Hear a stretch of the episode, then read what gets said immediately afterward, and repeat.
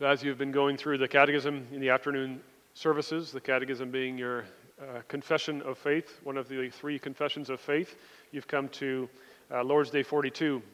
In this part of the catechism, uh, the confession is going through the commandments, and Lord's Day 42 is about the eighth commandment you shall not steal. Our scripture reading in connection with that commandment is going to be 2 Corinthians chapter 8. We'll read together verses 1 through 15. Page uh, 1331.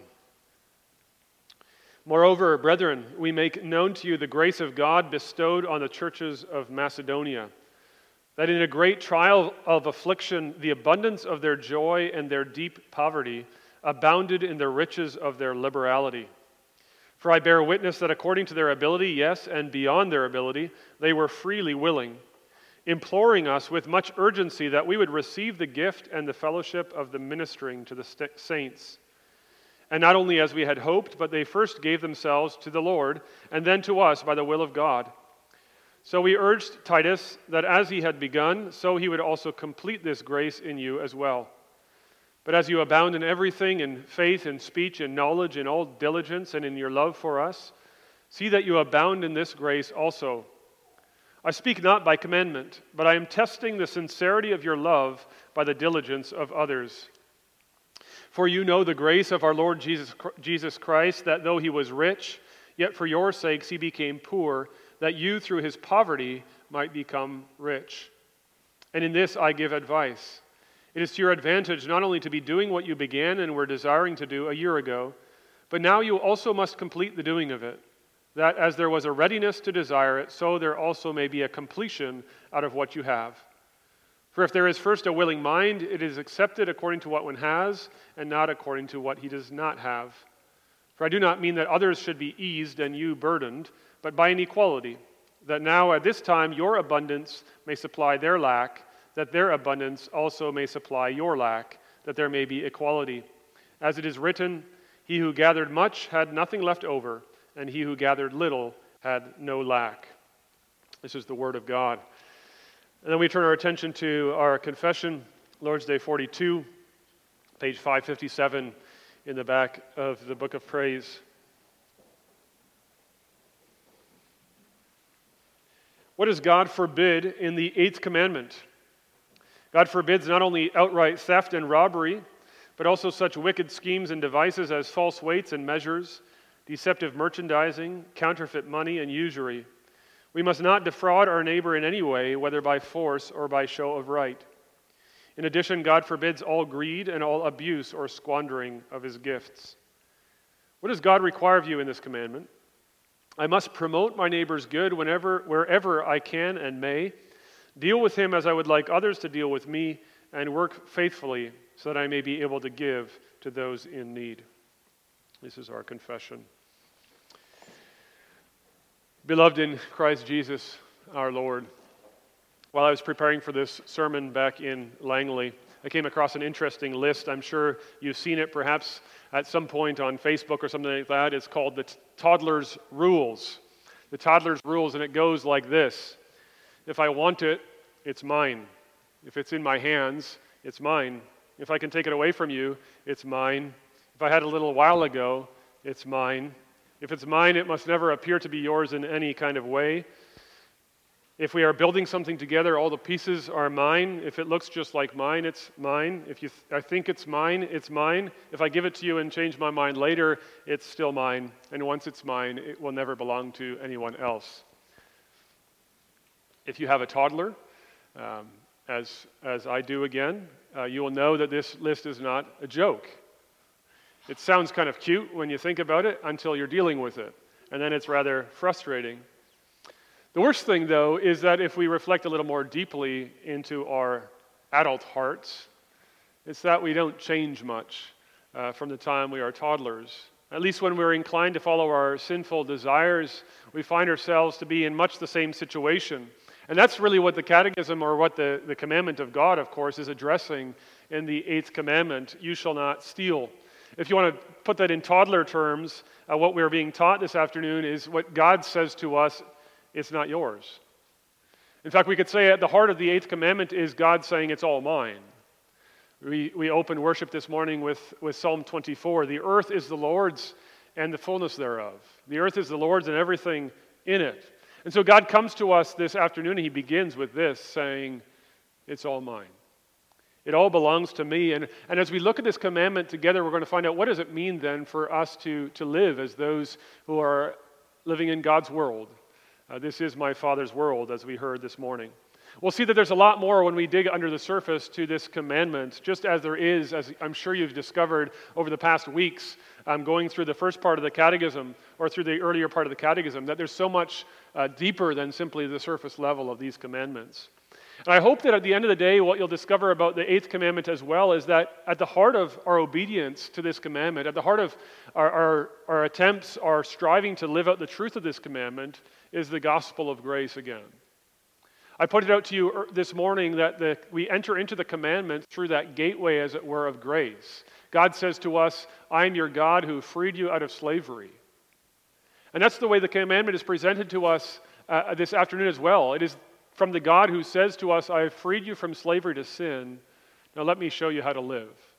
Let me show you the way in which you should walk. And so it has everything to do with the gospel. It has everything to do with the grace of God towards us. It has everything to do with uh, our needing to be transformed by the Spirit of God. And so this afternoon, my theme for you is You shall not steal, uh, but excel in the grace of giving. And we'll see how there's both a command here and an opportunity.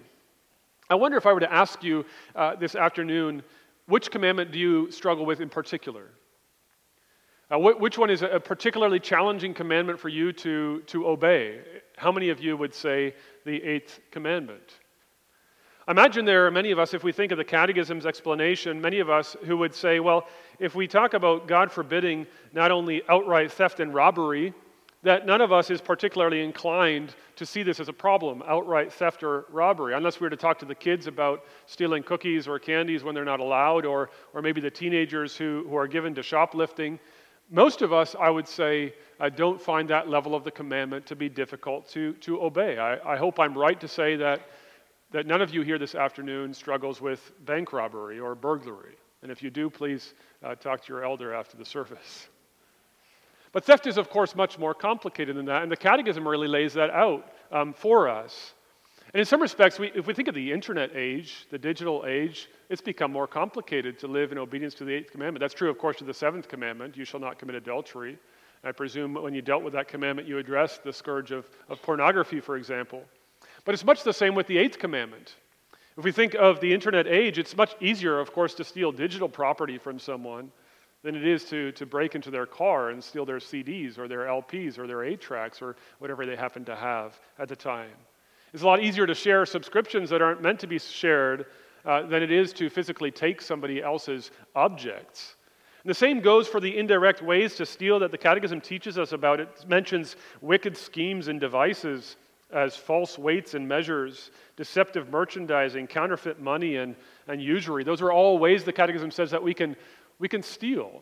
It's when we conduct business practices that are underhanded and that seek to defraud their neighbor of what is rightfully his.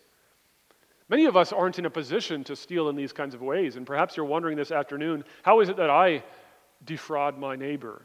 By force or by show of right. In a sense, we need to take this commandment into the 21st century and say, what are the ways in which we do these things today? Well, have you ever heard of time theft? Time theft is when, when employees get paid for time in which they're doing things other than work. Might involve taking a longer break than you're allotted. It might involve doing things like checking Instagram while you should be uh, doing your work, receiving personal emails on company time. There's studies that show the U.S. economy loses about uh, $400 billion a year. $400 billion a year because of time theft. 43% of the employees uh, admitted to some sort of time theft. Now, that would be a great addition, you could say, to the catechism uh, to say, here's another way in which we, we don't live in obedience to this commandment.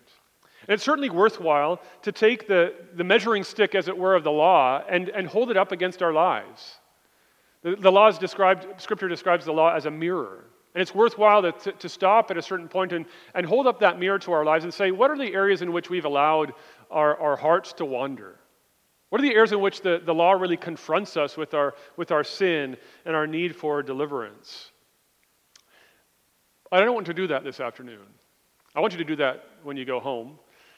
Perhaps you can have a discussion around the, the dinner table. What I want to do this afternoon is, is to remind you that if I were to simply give you a list of ways in which you are sinning against this commandment, and you are, and then tell you to change, we would be no farther ahead, really. We wouldn't know how to change, and we wouldn't be any farther ahead in obeying this commandment. Because, as with all the other commands that God gives us, this is not simply about making sure that our outward appearance, our outward actions and behavior is in line in conformity with the, the law of God. The Catechism makes that clear in two ways. It, it, first of all says this this is the very end, it's sort of a summary statement. The la- that question answer 110. In addition, God forbids all greed and all abuse or squandering of his gifts. You see, the commandments are not never about outward obe- obedience. As though the Christian life is a question of do this, don't do that, make sure that from the outside everything looks hunky dory. The commandments are addressing our hearts. Jesus taught us that on the Sermon on the Mount, didn't he? He said, if you're angry with your brother, you've, you've essentially committed murder in your heart. And if you've looked lustfully, you've committed adultery in your heart. Well, well the Catechism says when it comes to the eighth commandment, it's greed. It's when your heart is drawn after the treasures of this world instead of the treasures of heaven. It's when, in a sense, you've replaced the, this, the position that God ought to have in your heart with something else, which becomes your object of worship. And so we're dealing with our hearts here. That's really what, what, what I want to address this afternoon is what, what does our heart need to look like? And how do we go about receiving a transformed and changed heart? There's also more because the, the Catechism explains to us it's not just about not doing these things, it's about also doing other things. This is question answer 111. What does God require of you in this commandment? I must promote my neighbor's good whenever I can and may, deal with him as I would like others to deal with me, and work faithfully so that I may be able to give to those in need. Now we've moved from don't to, to do. Not just don't steal, but live generously. Have a certain character to your life. And again, that means that our hearts will need to be transformed. If we're to live as those who are, who are changed from the inside out, we'll need to know where to turn. And that's why I read with you 2 Corinthians chapter 8, because I think we receive a beautiful example. Well, I know we receive a beautiful example of what it looks like to have a transformed heart. What it looks like when the grace of God takes somebody and changes them, renovates them from the inside out. If you turn with me to 2 Corinthians chapter 8, I'll give you the background to this part of the letter to the Corinthians. The Jerusalem church has been going through trials. Um, they've been going through trials. They've had a famine in the, in the area, and so they, they've recently gone through persecution. Uh, the, the Jews have in the kicked them out of the synagogues. They are going through a real uh, time of hardship, and there's ongoing instability on the political scene. And so, what Paul has been doing is he's going around the churches in Asia Minor, in Greece, in Macedonia, and he's making a collection. He's taking a collection for the poor who are in Jerusalem. And then in this letter to the Corinthians, which is in Greece, Paul uses the Macedonians, that's northern Greece, the place where Alexander the Great was born. He uses the Macedonians as, a, as an example. He wants to use their example to spur on the Corinthians to similar generosity. The first thing to notice is the very opening verse. He writes this He writes, Moreover, brethren, we make known to you the grace of God bestowed on the churches of Macedonia. Paul starts with grace. So, what's this generosity all about that, that led the Macedonians to, to give to the people who are living in Jerusalem? He says it starts with grace. And it's bestowed on the churches of Macedonia. It's something that comes from above. He's speaking of grace here not as that that regenerating work of the Spirit that brings us from death to life, but he's speaking about grace upon grace. Is not only does God free us from slavery to sin, but he also causes us to walk in the freedom of the Spirit. That's his grace, gracious work in us as well. And what that reminds us of is the fact that what he's doing is he doesn't want the Macedonians to receive the praise here. We ought not to, to praise the Macedonians at this point. We ought to praise God for the work of grace that He's doing in our hearts. The same thing goes in the communion of the saints. When we notice people who are living according to the commands of God, we don't hold them up on a pedestal and say, Well done. What we do is say, Praise God, because He has taken a sinner and redeemed him. He has taken a sinner and transformed her. That's the working of the Spirit. And so when we think about generosity in keeping of the, with the eighth commandment, what we ought to do is we ought to praise God for the work that He does in hearts and lives. That He transforms people from grace to grace. God's grace is necessary. As you go home and you talk around the dinner table about the ways in which you are uh, failing to keep this commandment, or wanting to grow in your obedience to this commandment, never forget this we need the transformative grace of God for it. So God receives the glory. I'm going to refer to the, uh, the bulletin again. Uh, I mentioned it was well, so well written. It, it, says it there as well. Well, it's Spurgeon, really, who said it, I guess. Uh, we are to work as if it all depends on us, pray as if it all depends on God, and give God the glory for the results.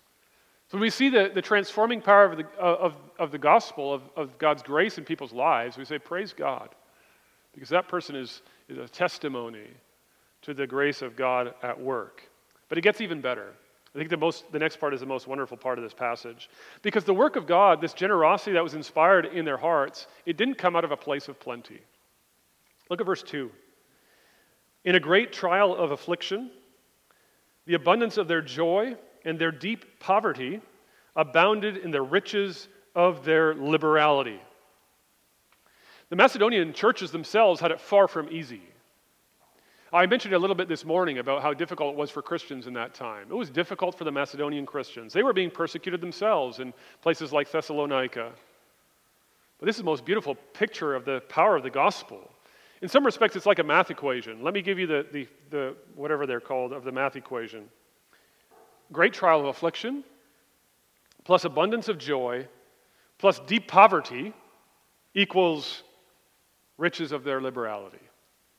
What do you need for generosity? You need, you need difficult circumstances and profound poverty, and somehow an abundance of joy in the mix as well. And what you will end up with is great poverty. How in the world does great trial of affliction result in generosity. First of all, how does, gener- how does that joy come as well? Out of a, an abundance of affliction, and they have an abundance of joy, and they have deep poverty, and the result is deep generosity. Why? Because these people were transformed by the Spirit of Christ. Because these people were transformed by their relationship with Jesus. That's what happens when you have a relationship with Jesus is your whole heart and your soul and your mind are changed and transformed after his image. You see this joy that they had was entirely rooted in their relationship with Christ. That's how the other two parts of the equation could come together. That's how deep affliction and great poverty could come together in generosity. It's because of the abundance of joy that they had in Christ. And when I talk about this, um, this liberality, or the, Paul mentions the riches of their liberality, we have to remember this. He's not talking now in monetary terms, he's talking in spiritual terms. So these people gave uh, tremendously because they gave out of their poverty. He's not concerned about the amount here. He doesn't notice note any kind of amount, amount either. He's just concerned how the extravagance of their giving came out of hearts that were changed. They were poor. You remember the story of Jesus, uh, or in Jesus' ministry, when he was watching the people come to the temple treasury? Remember these people coming with their lavish gifts and making sure that everybody saw how much they dropped in, and then the little widow came with her two copper coins and gave everything that she had to live on? That's the kind of thing Paul is showing us here as well. He's showing us somebody who has been a group of people who have been transformed by the power of the gospel. As if that's not enough, it gets perhaps even better. Verse 4 uh, Paul witnesses in verse 3 to their, their ability, their, their giving according to their ability and beyond. And then he says in verse 4 imploring us with much urgency that we would receive the gift and the fellowship of the ministering to the saints. They were begging Paul earnestly, like, please let us help out our brothers and sisters in Jerusalem. Isn't that wonderful? We're bombarded with crowdfunding and Kickstarter campaigns and this, that, and the other charity. And it can be overwhelming at times. You say there are so many demands on our, on our wealth. There are so many demands on our generosity, and no doubt many of you have been on uh, different boards and committees where you're raising funds for schools and you're raising funds for the church and this, that, and the other thing, and sometimes you feel like a beggar. Here, grace has flipped everything. Grace does that. It flips everything on its head because now what's happening? The Macedonian Christians who are deeply afflicted and who are poor are begging Paul for the opportunity to give to the saints in Jerusalem. They beg for the privilege to share what little they have with these believers they've never met the only relationship with whom they have is in Christ Jesus. Please give us this privilege, they say. It's almost like go to Paul, and, and Paul's saying, Listen, I know you're in a rough spot right now. Um, you can't help. Uh, we'll come back next year. This is not the time for you to be giving, but they beg him. They implore him, as, as we read in verse 4. And Paul doesn't expect it. Verse 5, he says, Not only as we had hoped. He's like, I wasn't expecting much and you gave above and beyond. The Macedonians are, are refusing to let Paul take away what they see as an incredible privilege to show that they've been transformed by God's grace. So, what is the privilege that they want? Well, Paul explains that to us as well. He says in verse 5 not only as we had hoped, but first they gave themselves to the Lord, and then to us by the will of God. They gave themselves. That's a beautiful picture of what they're doing, isn't it? And that's at the heart of generosity, too, isn't it? It's, it's a giving of yourself.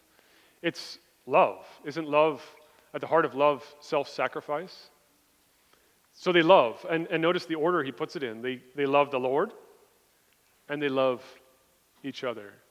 This morning we heard that with the commandments too, didn't we? Love the Lord your God with all your heart, soul, mind, and strength, and love your neighbor as yourself. The measure of your love for God is going to be seen in the way that you love your neighbor.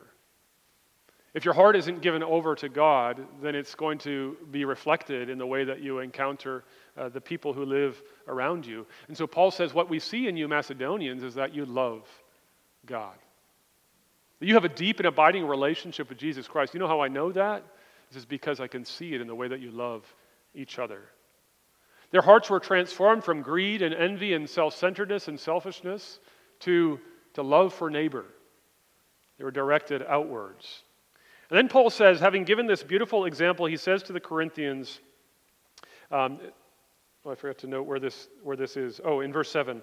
As you abound in everything, in faith, and speech, and knowledge, he turns to the Corinthians, he says, See that you abound in this grace also. He says, Look at the Macedonian example, and he says, Go and do likewise. And the Spirit of God says to us this afternoon, Go and do likewise. It's inspiring, isn't it, to see stories like this. And perhaps you have your own story of encounters of just the, the profound grace of God transforming somebody's life. Well, that's the motivation Paul gives us this afternoon. He says, Go and, and do likewise. The question, of course, is why? Why should you go and do likewise this week? Because Paul says so? Because God says so? Well, yes, I guess in part, of course. His commandments come to us, and we ought to live in obedience to them. But Paul says, actually, he says, I'm not saying this as a commandment.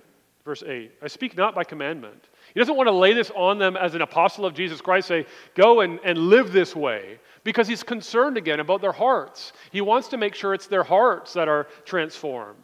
God doesn't want us to, to live our lives in this sort of strict religiosity of obeying rules and regulations, doing what we think it is that He wants us to do, because we don't want Him to be upset with us because we envision him to be some kind of master or tyrant who, who, who demands that we slavishly obey the commands that he lays down.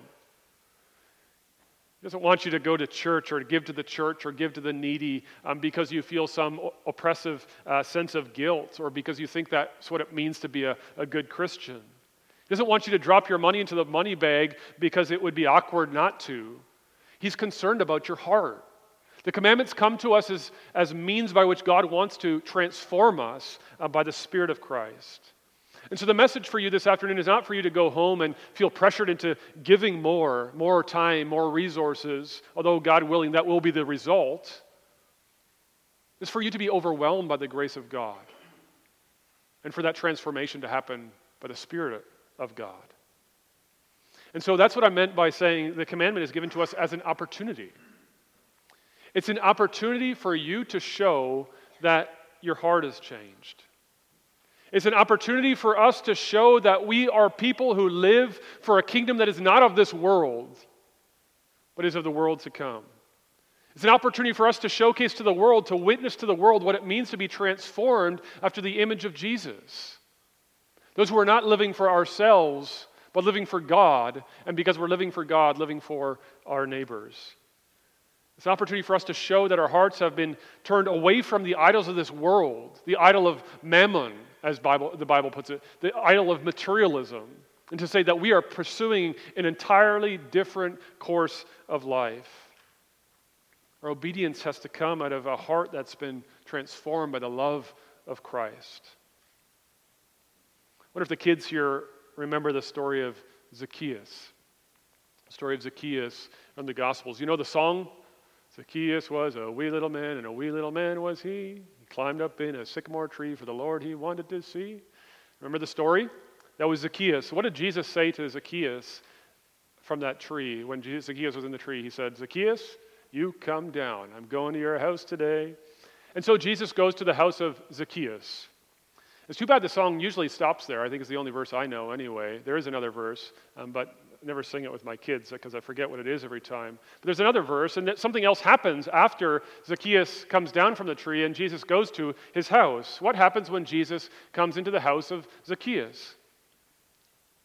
Well, Zacchaeus stands up in front of everybody and he says, I'm going to give half of my money to the poor, and everyone who I've defrauded, I'm going to give back four times what I ripped them off of.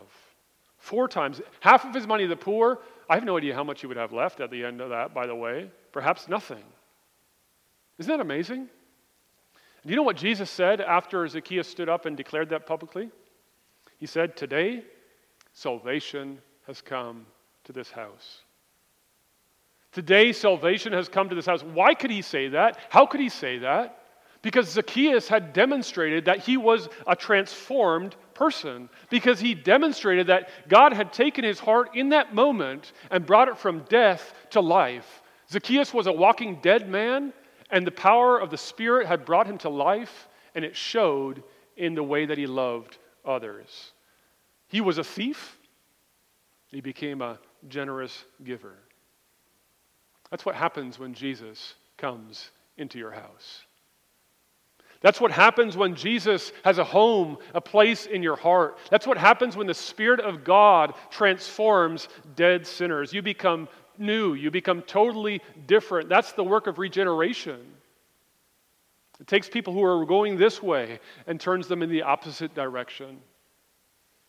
When you are loved by Christ, you love others. That's always the case. There's no such thing as someone who loves Jesus but doesn't love others. Because the love of Jesus is demonstrated in a love for your neighbor. But we don't always live that way, do we? As we think of the example of Zacchaeus, as we think of our own lives, and we think of the way that we are still so often drawn to the treasures of this world, and we build our own kingdom, and we pursue our own desires and pleasures? How do we become more and more who Jesus wants us to be? How do we become more and more people who are characterized by the way, the following after Jesus? How do we stop just going through the motions? How do we move from duty to delight? Well, we look to Jesus even more. We look to Jesus even more. The answer comes from Paul again. Paul tells us the clue. Why should we be transformed? Why should we be different? He tells us in 2 Corinthians chapter 8 again, verse 9. For you know the grace of our Lord Jesus Christ, that though he was rich, yet for your sakes he became poor, that you through his poverty might become rich. You want a foundation for your obedience to the eighth commandment? It's right here in the Word of God. This is to say, because Jesus Christ, though he was rich, became poor so that you might become rich. Jesus Christ left the glories of heaven, perfect fellowship with the Father that he had enjoyed from eternity past. He had the treasures of heaven. He had the entirety of the universe was his. It belonged to him. He was rich beyond compare, and he gave it up to enter into our little world. I mentioned this morning how I love to climb in the mountains in BC. Let's get back on the mountaintop and think again of how small we are and how insignificant this world really is. Or let's stare up at the night sky again and think of the vastness of the universe and the smallness of Earth. You ever see the picture uh, from some time back called the pale blue dot? If you haven't seen it, Google it after the service. Pale blue dot. It's a picture of Earth from the Hubble Space Telescope. I think that's it. Anyway, it's a picture of Earth suspended in a sunbeam. The picture is this big, and Earth is this microscopic little dot in a ray of sunbeam.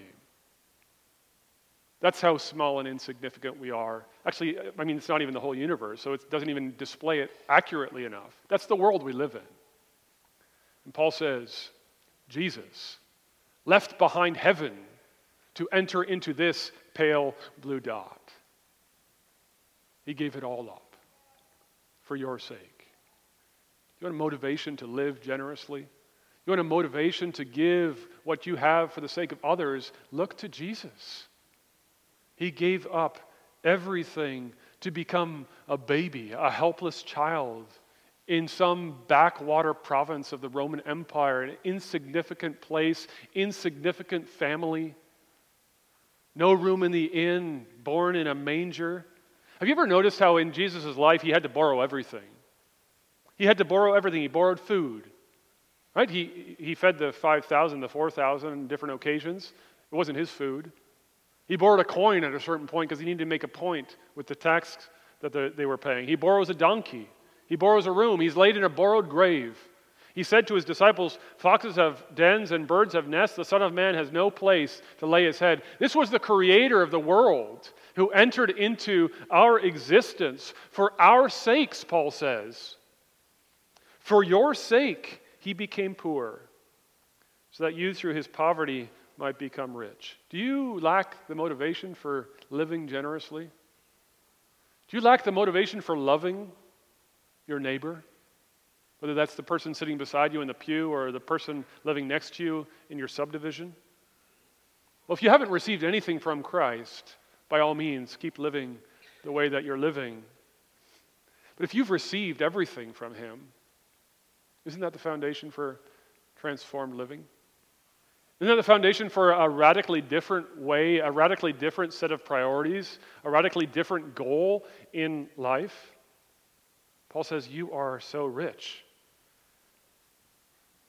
I'm sure parents have had this conversation with their kids. I, I recall my own conversation with my parents at the time, wishing, I wish I were rich. I wish we were rich. We could do this, that, and the other thing. And the parents saying, We are rich. And then the kid rolls their eyes and says, I know, we're rich in the Lord. And that's the phrase.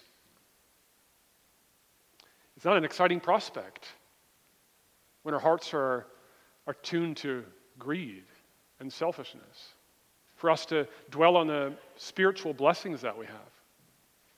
To say that I, I can give up the prospect of material wealth because I've got the forgiveness of sins. And I've got the, the righteousness of Christ.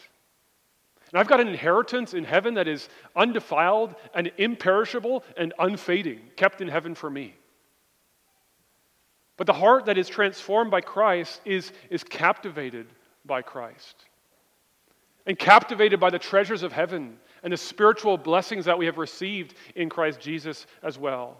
And that means that we'll spend more time meditating on the glorious riches of the gospel than on what we can do with our next paycheck, or how much we need to reserve for retirement, or how we can fit something else into the budget.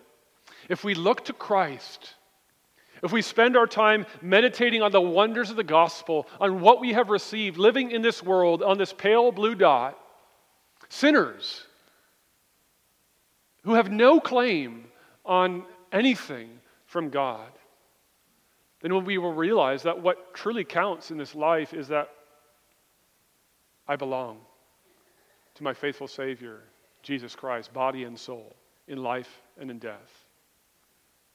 You see, how is it that Christians can live in countries where there's warfare or persecution, or Christians who live in abject poverty? Because they have it all in Christ. Because we have it all in Christ. We have much more in the way of material prosperity, but it is still true that what we have, we have in Christ. And He is everything we need. So as you go uh, and consider this commandment, hold Christ before your eyes. Remember that He gave up the riches of heaven for your sake. He did it so that through His poverty, you might become rich rich beyond measure, rich beyond the wildest dreams and imaginations. So go and do likewise. Amen.